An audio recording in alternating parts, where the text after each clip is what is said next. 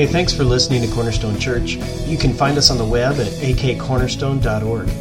And we want you to know it's our prayer that the Holy Spirit will use this message to either save you through the good news about Jesus Christ, grow you into the likeness of Jesus, or send you to proclaim Jesus in the Spirit's power.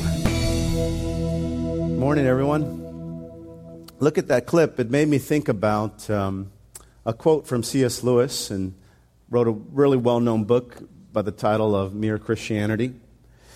And in it, he writes uh, I'm trying here to prevent anyone saying the really foolish thing that people often say about him. And he's speaking of Jesus. And he quotes I'm ready to accept Jesus as a great moral teacher, but I don't accept his claim to be God. End quote. That is the one thing we must not say.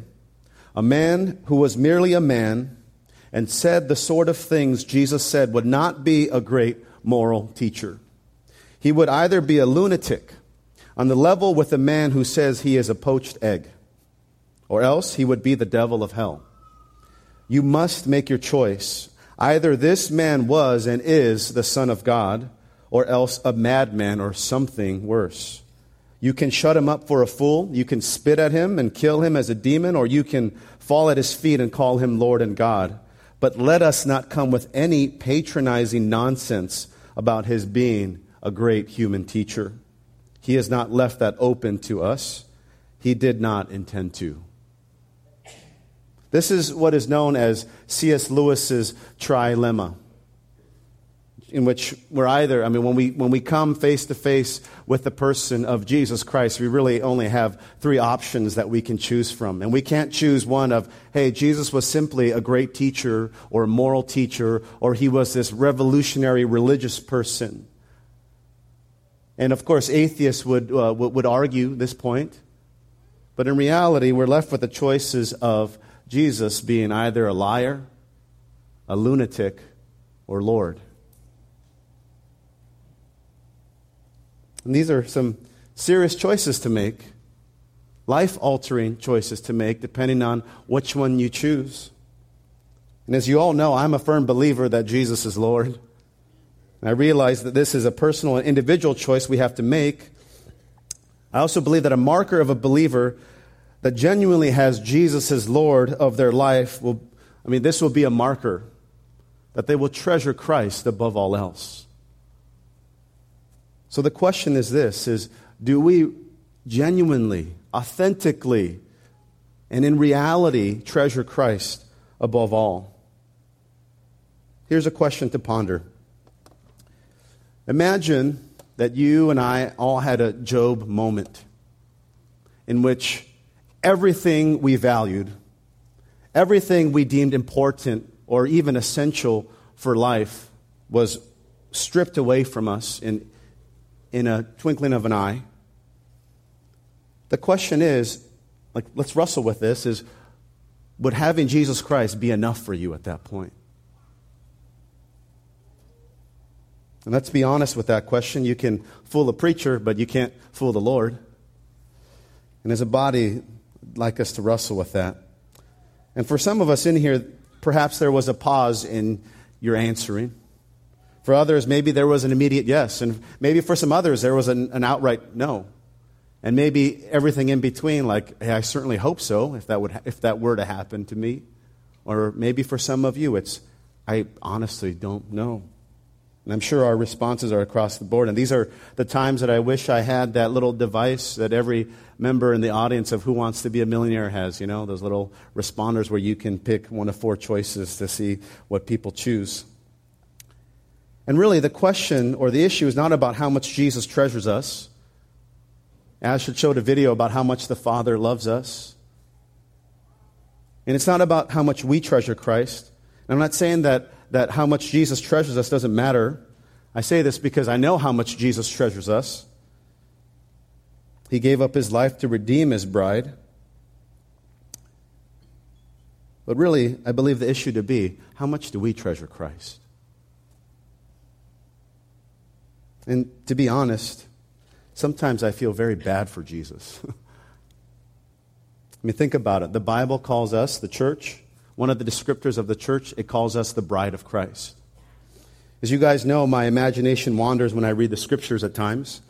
I was thinking about Ephesians 5, where Paul instructs husbands and wives. And um, just go with me. All right, this is just my imagination. This is not doctrinal truth here, okay, in terms of the picture I'm portraying. But I picture Jesus laying in a, in a counseling chair speaking with a counselor.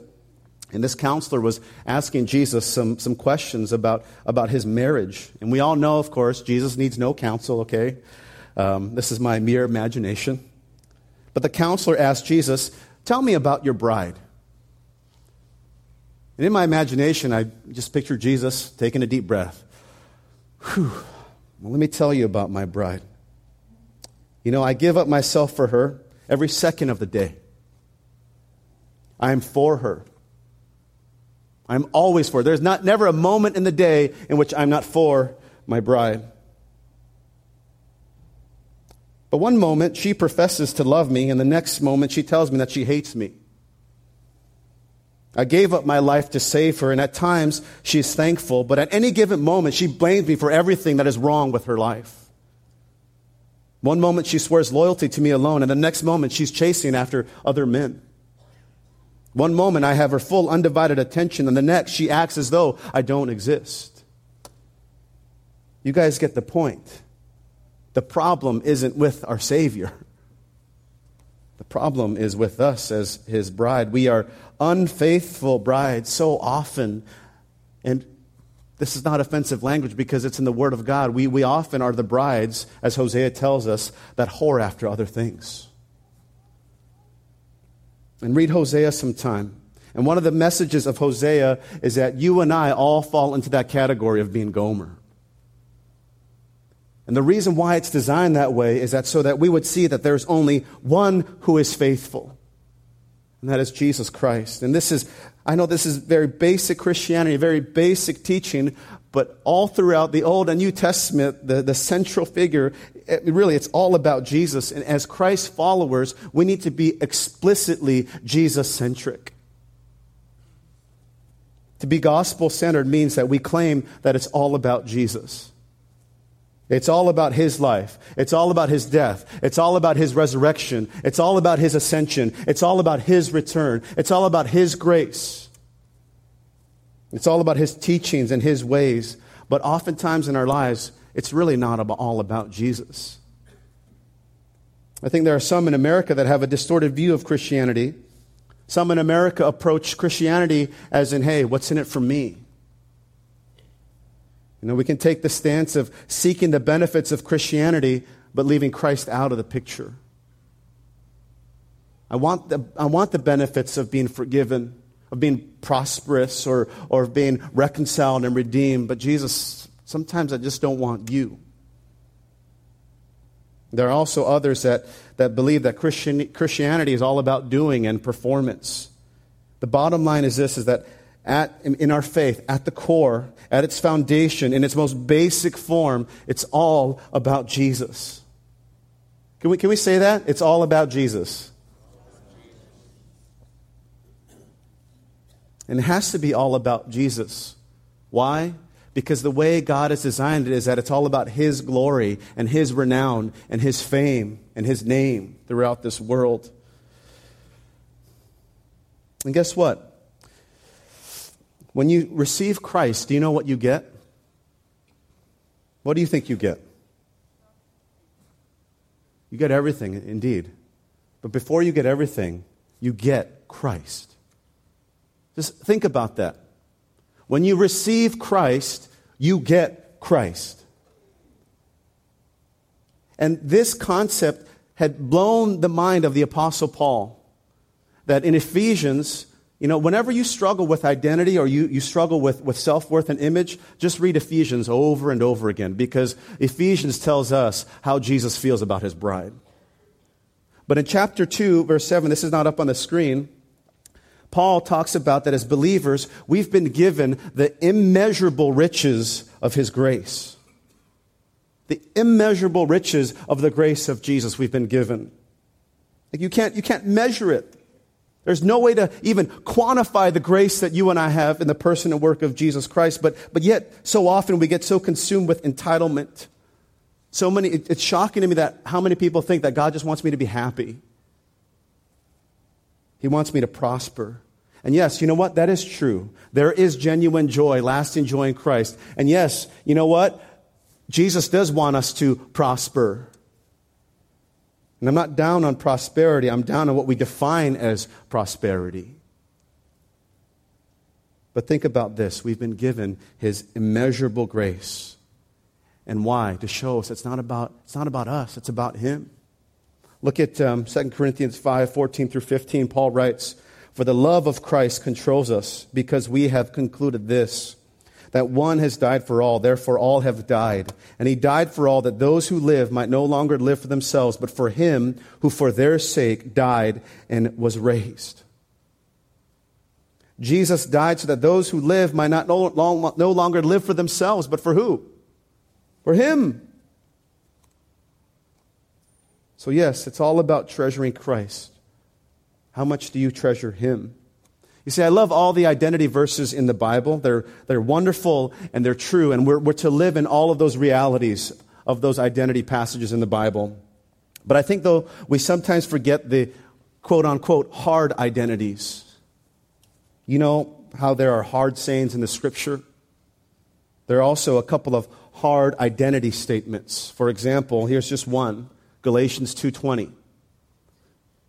Paul gives us this identity statement that is a hard one. He says, I have been crucified with Christ. It is no longer I who live, but Christ who lives in me. And the life I now live in the flesh, I live by faith in the Son of God who loved me and gave himself for me. See, part of our identity also in Christ is this, is have you ever considered that you are dead? You are dead to sin now? That you have been crucified? I've been literally killed with Jesus. I don't live any longer. I'm, I'm a dead man. And why? So that Jesus can simply live and reign in this vessel. And this was the core of Paul's message.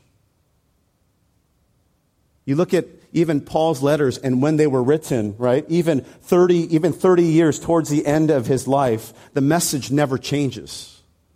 The content never changes in the letter. Yeah, he, he tackles many different topics, but it's all Christ.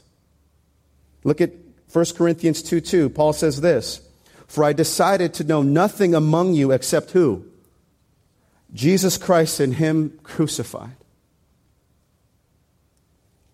It's not to say that Paul never taught on anything else other than the crucifixion, because this really has to do with the totality of his message. In other words, it was always centered on the person and work of Jesus Christ. Whether it was expounding teaching, whether it was literally talking about his death or his resurrection or how to live in light of Christ. And we all know that Paul didn't just talk the talk, he walked the walk, so much so that he could say, Follow me as I follow Christ. And we're going to look at this. We're going to look at maybe one of his uh, just simple bodies of teaching in Philippians chapter 3, 1 through 11. And as we read this, I want you just to see, I mean, just maybe just keep your ears open to see how, how centered on Christ is this teaching here. He says this Finally, my brothers, rejoice in the Lord. To write the same thing to you is no trouble to me and is, and is safe for you. Look out for the dogs. Look out for the evildoers. Look out for those who mutilate the flesh.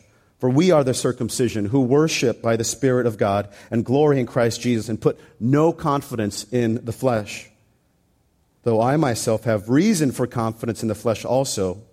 If anyone else thinks he has reason for confidence in the flesh, I have more. Circumcised on the eighth day of the people of Israel, of the tribe of Benjamin, a Hebrew of Hebrews, as to the law, Pharisee, as to zeal, a persecutor of the church, as to righteousness under the law, blameless. But whatever gain I had, I counted as loss for the sake of Christ. Indeed, I count everything as loss because of the surpassing worth of knowing Christ Jesus my Lord. For his sake, I have suffered the loss of all things and count them as rubbish in order that I may gain Christ and be found in him, not having a righteousness of my own that comes from the law, but that which comes through faith in Christ. The righteousness from God that depends on faith, that I may know him and the power of his resurrection and may share his sufferings becoming like him in his death, that by any means possible I may attain the resurrection from the dead. Brothers and sisters, we're to treasure Christ. Christ alone and nothing else. One of the summary statements here, too, could be like saying that Paul is instructing us that there's nothing else other than the person and work of Jesus in which we can place any ounce of hope. And here we see Paul teaching about rejoicing, and then he begins to tackle this to- topic of false teachers. He warns the believers in Philippi look out for the dogs. Who were these dogs? These were most likely what are known as Judaizers, these, the, these people that came and really added, um, really piggybacked onto the gospel and added a system of works. So Jesus plus religious performance equals acceptance before God, really. And hence they came and they distorted. And you know what? Paul calls them dogs. And it's not a nice term, all right? And you have to think in Paul's day, what did he refer to dogs? It's not what we refer today as dogs. He's most likely referring to, to, um, to roaming dogs on the street who weren't very nice, right? Who were very aggressive and who would often go just looking, I'm spending their whole day looking for some food to eat. And he says these are like the false teachers. They're, they're looking for people to prey upon. And he says, look out for those who mutilate the flesh. Why were the Judaizers, Judaizers considered as people who mutilate the flesh? Because they, they added works to the gospel. They preached a, really a, a system of works that make you right before God. And Paul is saying that if you just have the external, if you just have the circumcision, or if you just do the performance, but, but the heart is not changed, you are equivalently mutilating the flesh. Then he says, we, he says that he says to the believers there, we are the circumcision. We are the ones that have been changed from the inside out by the Spirit of God, and we are the ones that worship the Spirit of God and glory in Christ Jesus. And how does Paul say the believer glories in Christ Jesus? We put no confidence in the flesh. Guys, the flesh has nothing to offer, but yet how often do we, do, we, do we not live that way or believe that? We think that we bring something to the table or we know better at times. And you got to love this that Paul, after saying that, that, that, the way a person glories in Jesus Christ is by, is by not putting any confidence in the flesh, he says, he says, you know what? If there were any case to be made of putting confidence in the flesh, I'm the top dog, is what Paul is saying in terms of religious performance, in terms of, of meeting, um, you know, meeting religious excellence and standards. He has confidence in the flesh. He's, he's also insulting these Judaizers as well. He tells them he's circumcised on the eighth day. Every male was to be circumcised on the eighth day, according to the law in Leviticus and he knew his pedigree. He, was, he came from the chosen people of Israel. And he identified which exact tribe from Israel he came from, from the tribe of Benjamin. He was a Hebrew of Hebrews. We know that, that Paul was a devout Pharisee. As a young man, he surpassed, I mean, every, every other man as a Pharisee in terms of performance and observance. We also know, not here in Philippians, he had he had the top education in his day. He was highly educated and highly skilled, highly trained in rhetoric as well. And he says, As to zeal, I was a persecutor of the church. I was passionate about what I believed in. And as to righteousness, under the law, blameless. See, that term righteousness is very interesting. So, you know, many times it's explained as right standing. We're talking about, uh, you know, you're standing before God, and if you're righteous, you have a right standing. Another way to describe it is that you are saying that you have put yourself in a condition in which you are saying, I am acceptable to God. Now, what is God's standard of righteousness? Yeah, it is Jesus. But if we were to summarize his, his standard, it would be perfection, right?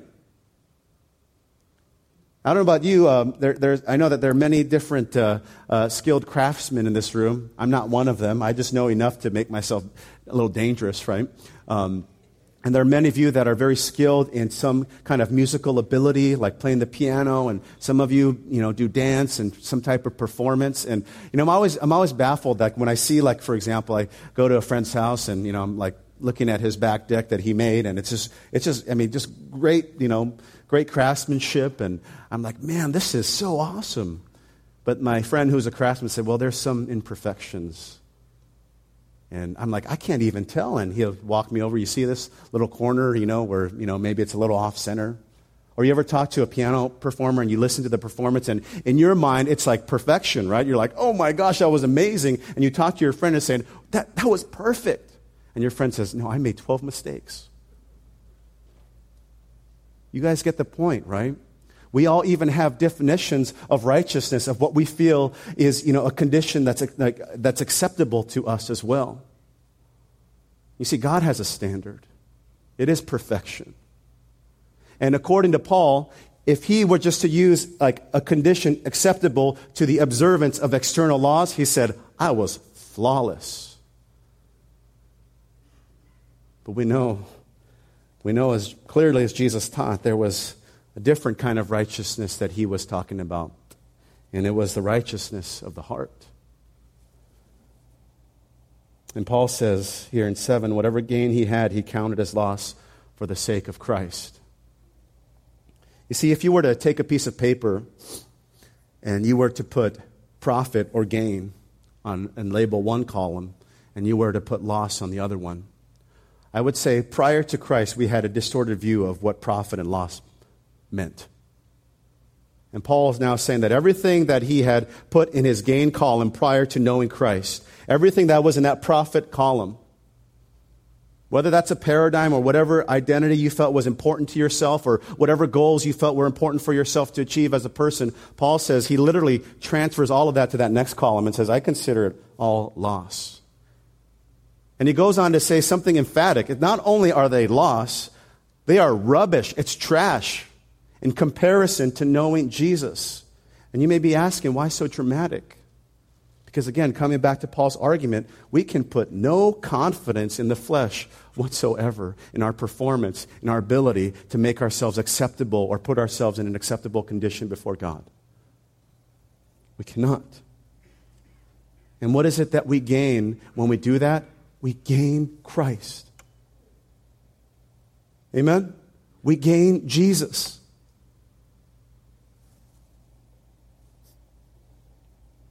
And it's for his sake that Paul says he suffers the loss of all things, so that why he may gain Christ and be found in him, not having a righteousness of my own that comes from the law, but that which comes through faith in Christ. So someone said Jesus is the perfect example of God's perfection and standard. And hence, how are we given that? There's a theological term called, whether you agree or disagree with it, I firmly accept it. It's called imputed righteousness. In other words, because I am in Christ now, I've been given all of his benefits.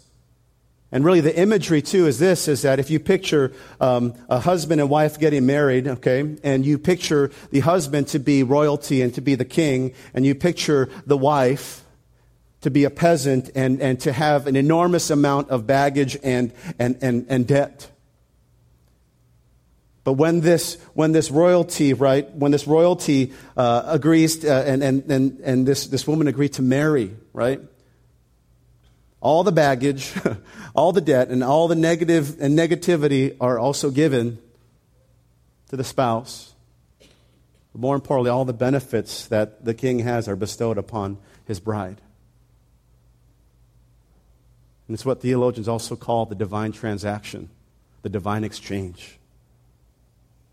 Because we're in Christ, right, as his bride the king gives us a new standing. He gives us everything that belongs to him, and it's credited to us as righteousness. That now, because of Christ alone, we have been placed into a condition in which God can receive us as acceptable. And not only is it a mere like acceptance, like that's just barely passing. You, you, you just made it. No, it's a standard of perfection that when Christ, no, when God now looks at the church, who does he see? He sees Christ. Paul says that he wants this righteousness through faith. Why? That I may know the power of his resurrection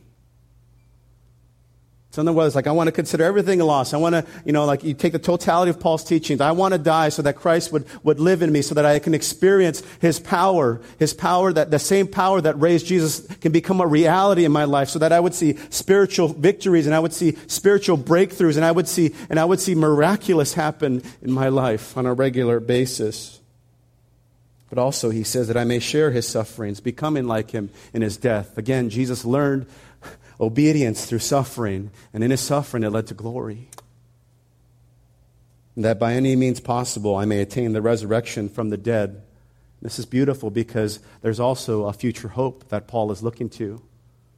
That in this lifetime we can experience the realities of Christ, but there's even a greater day to come.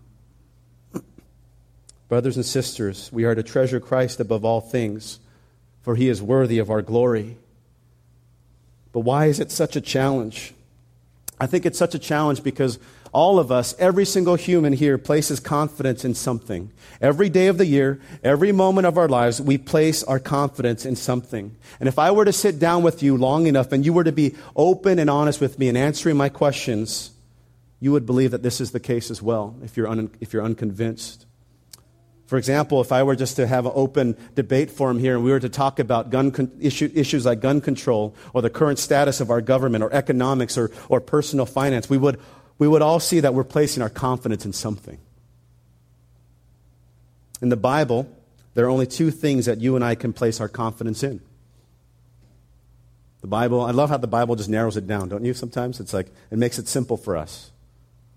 It's really two things, and they are the flesh and the Holy Spirit. That's it. Galatians 5 16 through 17, Paul speaks of this reality. He says, But I say, walk by the Spirit, and you will not gratify the desires of the flesh. For the desires of the flesh are against the Spirit, and the desires of the Spirit are against the flesh, for these are opposed to each other to keep you from doing the things you want to do. Jesus warns us against placing our confidence in the flesh after giving some very hard teaching to a large crowd I mean, in John 6, that's some of the topics he talks about, about eating his, his flesh and drinking his blood. This is what he says in, in John 6, 63. It is the Spirit who gives life. The flesh is no help at all. The words that I have spoken to you are spirit and life. Paul teaches in Romans 8, 5 through 9, for those who live according to the flesh set their minds on the things of the flesh, but those who live according to the Spirit set their minds on the things of the Spirit. For to set the mind on the flesh is death, but to set the mind on the spirit is life and peace. For the mind that is set on the flesh is hostile to God, for it does not submit to God's law. Indeed, it cannot. Those who are in the flesh cannot please God. You, however, are not in the flesh, but in the Spirit, if in fact the Spirit of God dwells in you. And anyone who does not have the Spirit of Christ does not belong to him. So clearly, we see that it's really two things that we put our confidence in. And Paul says that in the life of a believer, a believer will not put confidence in the flesh. And I'm not, I'm not talking about perfection in your life, all right? In this lifetime, we do have, we still wrestle against the flesh, the world, and Satan. But a question is what characterizes your life? Is your life characterized by, by, by living in the past? Because Paul clearly says, you know, he doesn't live in the past or, or based on his performance. He considers it all as loss. And that's an example of not putting confidence in the flesh. But at the heart, at the, at, at the heart of this issue, what really prevents our hearts from treasuring Christ above all else at all, at all times? And there are two places in the scriptures that tell us that we have the ability to either quench the Holy Spirit or to grieve the Holy Spirit. And when I first read those passages, it brought great fear in my heart. We can do that to the Holy Spirit? I mean, we can quench. When, when I first read that word quench, I did think about a fire and, and a fire being, you know, like snuffed out. And when I read in Ephesians 4, I read about this grieving, like, wow, I, I, I have the ability to make the Holy Spirit sad and, and, and to grieve. Let's start with 1 Thessalonians 5 16 through 22. We're going to start with quenching the Holy Spirit. Paul says, Rejoice always and pray without ceasing. Give thanks in all circumstances, for this is the will of God in Christ Jesus for you. Do not quench the Spirit. Do not despise prophecies but test everything. Hold fast what is good. Abstain from every form of evil. You see, this, this phrase, quench the spirit, I mean, literally does, um, literally refers to a fire, and a fire being snuffed out. And metaphorically, I mean, Paul is saying that it, it really means to stifle or, or to snuff the Holy Spirit. And you may be asking, can the Holy Spirit be stifled or snuffed? No. Paul is referring to the work of the Holy Spirit in the life of a believer can be snuffed out. Have you ever uh, had, a, had a birthday cake and you had those trick candles? Do you guys know that they make, you know, like, like special grade trick candles? Like you have, you have the lower grade trick candles and you have the ones that are like just, I mean, they just keep, they just keep lighting up again. I mean, and I don't know how, how, how they do it because like it, it goes out for a little bit and like 10 seconds later, the thing's on fire again. And I just had that picture of when I started to think about, wow, okay, we can't quench the Holy Spirit literally in the sense the person of the Holy Spirit, but we can we have the ability to quench his working in our lives. He lights a fire, we go Pfft. But the beautiful thing about the Holy Spirit is if you're in Christ, he keeps lighting that fire over and over again. But the reality is we have the ability to also begin to snuff that out. And how do we snuff that out? You, you read the rest of the First Thessalonians, keep it in context. Paul says, Rejoice always. When we don't rejoice, guess what we're doing? We're quenching the Spirit, we're quenching His working in our heart. When we don't pray without ceasing, we're quenching the Spirit. When we don't give thanks and we're an ungrateful people and we complain about situations and circumstances, guess what we're doing? We're quenching the spirit. When we despise prophecies, all right? And prophecy now we know is the, is the spoken forth word of God. And I'm not just talking about Sunday mornings. I'm talking about when you are in a family and when you're in relationship with other brothers and sisters and your brother or sister tries to speak some sense into you and they're speaking the word of God and you're like, ah, you have just despised prophecy and you've just quenched the Holy Spirit. And then Ephesians 4 29 through 32 talks about grieving the Holy Spirit. Paul says, Let no corrupting talk come out of your mouths, but only such as is good for building up, as fits the occasion, that it may give grace to those who hear. And do not grieve the Holy Spirit of God, by whom you are sealed for the day of redemption. And let all bitterness and wrath and anger and clamor and slander be put away from you, along with all malice. Be kind to one another, tenderhearted, forgiving one another, as God in Christ forgave you. Same concept here. But now, according to Paul's teaching, he's identified the Holy Spirit as a person, not as some abstract thing, because guess what? Only a person can be grieved. The Holy Spirit is very personable, the third member of the Trinity, who is God Himself. We have the ability to grieve the Holy Spirit. And how do we do that? When our hearts get bitter and we allow corrupting talk to come out of our mouths, we are grieving the Holy Spirit when we don't use our mouths for the betterment of others, when we don't use our mouths to give grace to people, guess what? We're grieving the Holy Spirit. When we don't, when we aren't kind, tenderhearted, and when we don't forgive, we're grieving the Holy Spirit. And when you really look at it, we quench the work of the Spirit by our disobedience by our pride, by a rejection of the truth, and oftentimes the rejection of our identity. Um, recently, I've been seeing a lot of moose cross the street. Have you guys ever observed a moose cross the street and his personality? At first, I used to think moose were just very dumb in terms of uh, just like, man, they literally walk onto a highway with cars that are going like, you know, 65 to 80 miles an hour and just, just you know, will just walk across and maybe not very intelligent. I realized, man, I totally changed that sub, like presupposition. I realized that they're very intelligent. They're just very prideful. And I remember I happened to be the very first person that stopped. You know, normally I'm like the fifth person, and, you know, people are yelling, hey, there's a moose, there's a moose, there's a moose. Okay, all right, thanks. But this time I was the first person in line, and I saw this gigantic moose, biggest I've seen in, in Anchorage. And, um, I mean, really, this, this really happened, okay? He literally puts, you know, just one foot in front of the other and just begins walking at a very, very slow pace. And as soon as he gets to my car, he looks at me and he stops. And he just looks at me for about 30 seconds. And I'm just staring at him. Then he takes another step, and there's something on the road that appeals to him, so he begins to eat it. And he doesn't just he doesn't move. And he just stays there, holding traffic, in, and we only have one lane going each way, right? So everybody's held back. And he's literally, I mean, it's the longest moose crossing I've ever seen. At least, at least like, at least five to eight minutes, we're just waiting there. And he made eye contact and he just began to walk. Have you ever ter- heard of the term walking with swagger? That's literally how this moose was walking with swagger.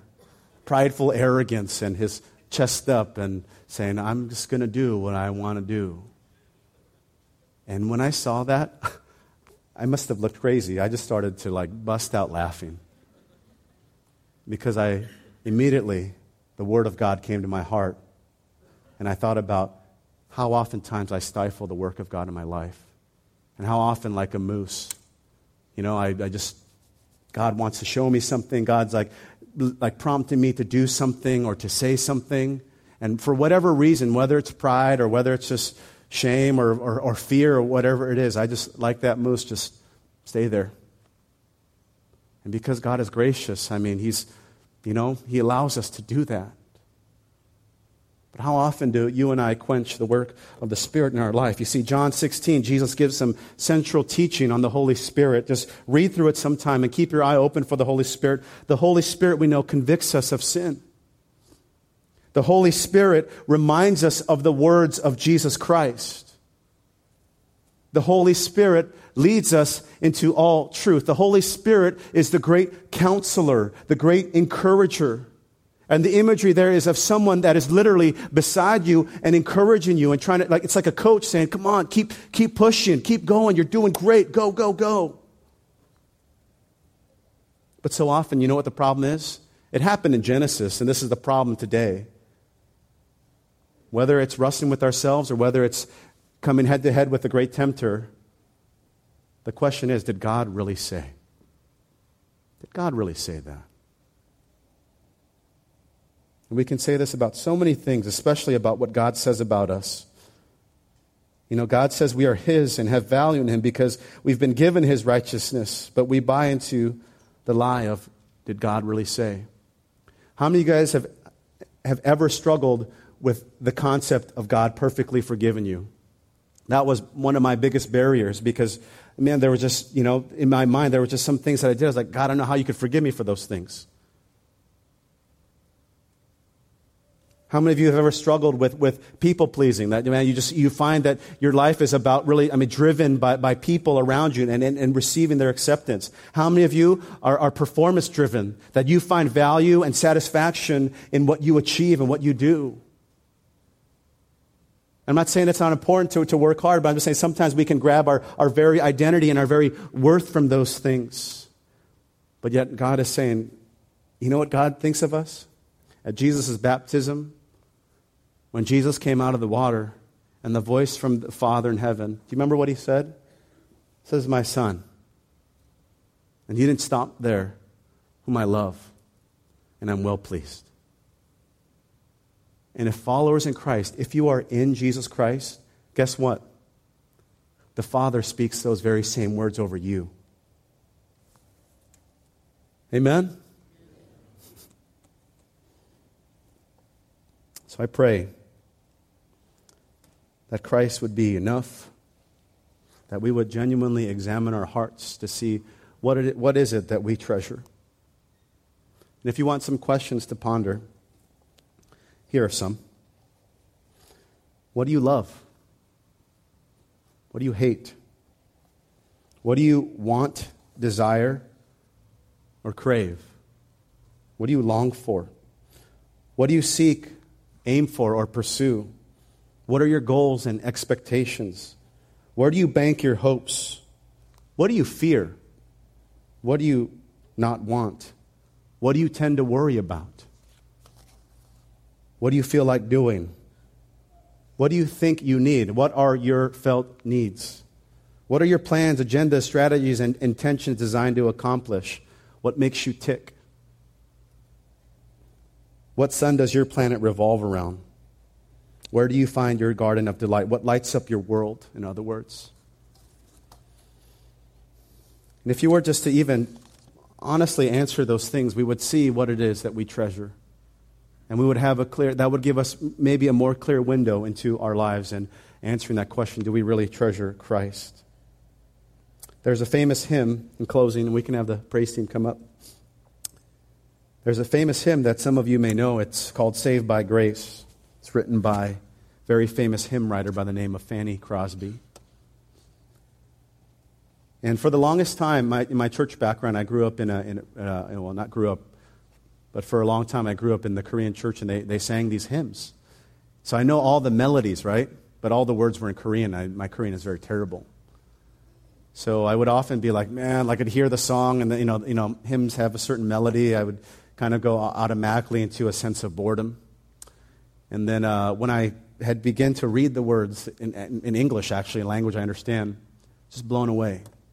And Fanny Crosby is a hymn writer that, that always blows me away. She was, she was born blind, and she wrote over 7,000 hymns. And even uh, uh, D.L. Moody, um, you know, had popularized uh, uh, some of her hymns. But I would say my favorite Fran- uh, Fanny Crosby hymn is Saved by Grace. And this hymn was called into being through a sermon preached by Dr. Howard Crosby, who was a dis- distant relative and dear friend of Fanny's. Um, and he, he, he was preaching this message that Christians should not fear, fear death. For if each, um, he was preaching that each of us has been given this grace. And um, that grace teaches us how to live well and how to die well. And afterwards, uh, his remarks were published in a newspaper. And Fanny Crosby had, had, read, had read this, or she had a friend read it to her. To her. And it wasn't many hours after reading this that she began to write this hymn. But Fanny, being the humble woman she is, this hymn almost never saw the light of day. And this hymn came to public notice by accident during a conference that Fanny had attended in, in uh, Northfield, Massachusetts. And it was there that during this meeting, the great evangelist D.L. Moody uh, he, you know, in his preaching had looked to Fanny and asked Fanny, would you, would you give a personal testimony to, to the audience?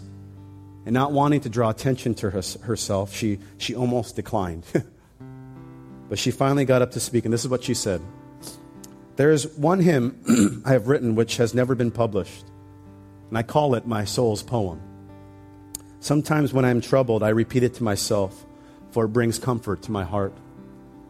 And these are the words of this famous hymn Someday the silver cord will break, and I no more as now shall sing. But oh, the joy when I shall wake within the palace of the King. And I shall see him face to face, and I tell the story saved by grace. And I shall see him face to face and tell the story saved by grace. Someday my earthly house will fall. I cannot tell how soon 'twill be, but this I know, my all in all has now a place in heaven for me, and I shall see him face to face and tell the story saved by grace. And I shall see him face to face and tell the story saved by grace. Someday, when fades the golden sun beneath the rosy tinted west, my blessed Lord will say, Well done, and I shall enter into rest. And I shall see him face to face and tell the story saved by grace and I shall see him face to face and tell the story saved by grace. Someday, till then, I'll watch and wait, my lamp all trimmed and burning bright, that when my Savior opens the gate, my soul to him may take its flight. And she closes, and I shall see him face to face and tell the story saved by grace. And I shall see him face to face and tell the story saved by grace. This is the age old message of the cross. We put no confidence in the flesh whatsoever.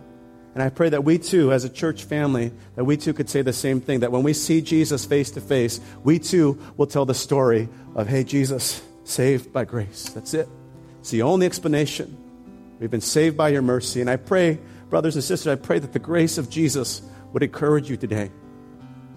I pray that the grace of Jesus would, would propel you to take action in your life. I pray that the grace of Jesus would propel you to forgive that person in your life that you have not been able to forgive. I pray that the grace of Jesus would empower you to be a radical and generous Christian to your neighbors and to your friends and to your family. I pray that the grace of Jesus would propel you to take the gospel to every sphere of influence you have so that much of Jesus can be made and we can show the world we indeed treasure Christ. Let us pray.